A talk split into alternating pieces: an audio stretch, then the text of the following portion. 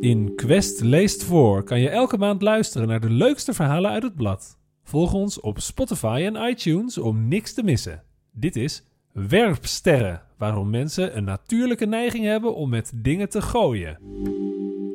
Een pen die het niet meer doet of een prop papier en een prullenbak op 6 meter afstand. Je arm gaat naar achteren, je mikt en hij gaat erin. Wat een lekker gevoel.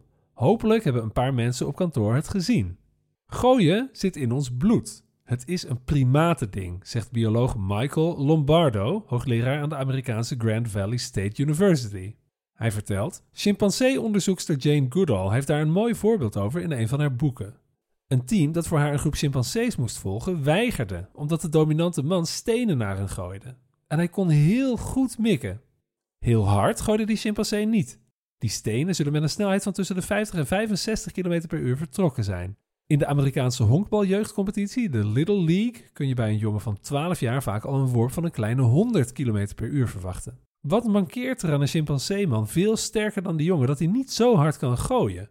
Of laten we het anders zeggen, hoe komt het dat mensen zo goed kunnen gooien?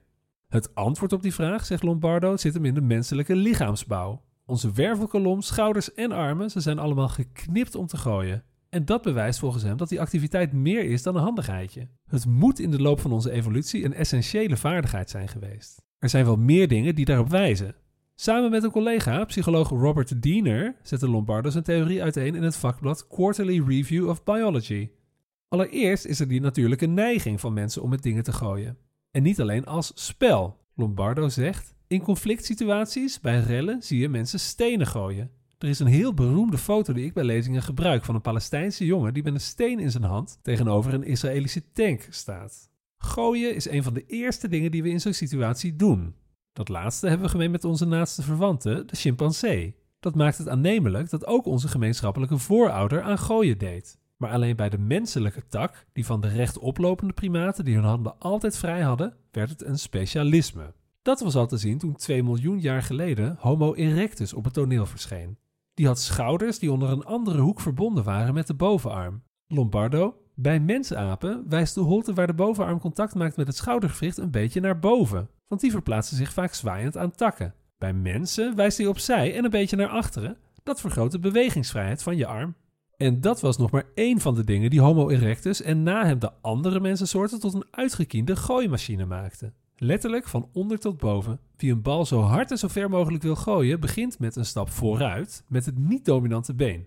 Links dus voor wie met rechts gooit. Je bovenlichaam draai je naar rechts en je beweegt de arm naar achteren. Dan komt de worp en daar kan het hele lichaam aan meedoen. De arm gaat naar voren, de met het bovenlichaam mee terugdraaiende schouder doet daar nog een schepje bovenop. Vervolgens kantelt het hele lichaam ook nog over dat naar voren gezette been. Professionele honkbalspelers halen met die techniek snelheden van 160 km per uur. Worpen op die snelheid kunnen dodelijk zijn. Diezelfde sport levert er de gelukkig schaarse voorbeelden van. In 1920 kreeg slagman Ray Chapman van de Cleveland Indians een omhoogdraaiende submarine pitch van de werper van de New York Yankees tegen zijn hoofd. Hij overleed 12 uur later in het ziekenhuis. Is projectielen afvuren op soortgenoten ook waar de mens zijn unieke gooitalent voor ontwikkelde? Daar lijkt het wel op, zegt Lombardo. Daarvoor kijkt hij opnieuw naar mensapen en vooral chimpansees. Hij zegt: Als je die ziet gooien, is het zelden tijdens de jacht. Net als andere primaten gooien ze vooral bij conflicten. Ze bedreigen en intimideren rivalen en roofdieren die een bedreiging vormen. Chimpansees gooien niet alleen met stenen, maar ook met planten en met poep. Sommigen lijken zelfs de aanval voor te bereiden en na te denken over het beste projectiel. In dierentuin Furuviksparken in Zweden leverde chimpansee Santino daar het bewijs van. Die had de gewoonte om ochtends op zijn gemak stenen bij elkaar te zoeken om die later naar bezoekers te gooien die hem irriteerden. Biologen van Loens Universiteit deden er onderzoek naar en concludeerden in wetenschappelijke artikelen in 2009 en 2012 dat het dier er goed over nadacht. Toen hij merkte dat bezoekers zich op afstand hielden als ze hem met een steen in de hand zagen, begon hij stenen te verstoppen, zodat hij ze onverwacht kon pakken en gooien. Santino gooit inmiddels niet meer. Om zijn vijandige gedrag tegenover bezoekers in te tomen, werd hij gecastreerd. Santino's voorbereidingen bij het gooien doen denken aan de stenenverzamelingen die werden gevonden in de Olduvai-kloof in Tanzania, waar veel fossielen van voorlopers van de mens zijn opgegraven. Ze lijken daar bewust bij elkaar te zijn gebracht.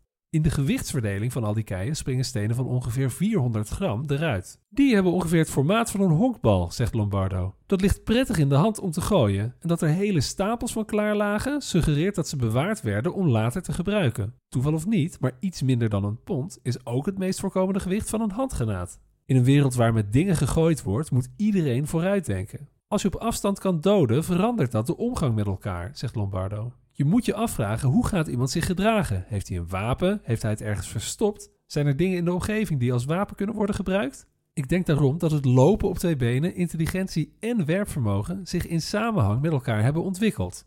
Naarmate Homo erectus beter werd in het gooien naar soortgenoten, kwamen andere toepassingen in zicht. Volgens sommige onderzoekers werden stenen ingezet om klein wild te doden. Anderen zien de vroege mens eerder als een agressieve aaseter die met goed gemikte stenen kon zorgen dat hij bij een kadaver als eerste aan de beurt kwam en het voornaamste eten kon buitmaken.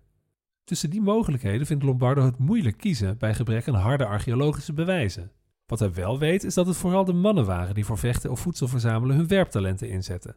Dat leidt hij af uit de prestatieverschillen bij bovenhands gooien tussen mannen en vrouwen en jongens en meisjes. Hij zegt: Zelfs bij jonge kinderen, bij wie er nog niet heel veel verschil is in kracht in het bovenlichaam, zijn de jongens de betere gooiers. De verschillen zijn zo groot dat je volgens hem wel moet concluderen dat natuurlijke selectie op die vaardigheid vooral op mannen heeft uitgewerkt. Voor hem was goed kunnen gooien meer dan voor vrouwen een kwestie van overleven en van voortplanten. Hij zegt: Mannen waren meer betrokken bij vechten tussen personen of tussen groepen en jagen op groot wild. Bij groepen jagers-verzamelaars van nu zie je ook dat de mannen die kampioens krijgen zijn een hoge status hebben en aantrekkelijker zijn voor vrouwen.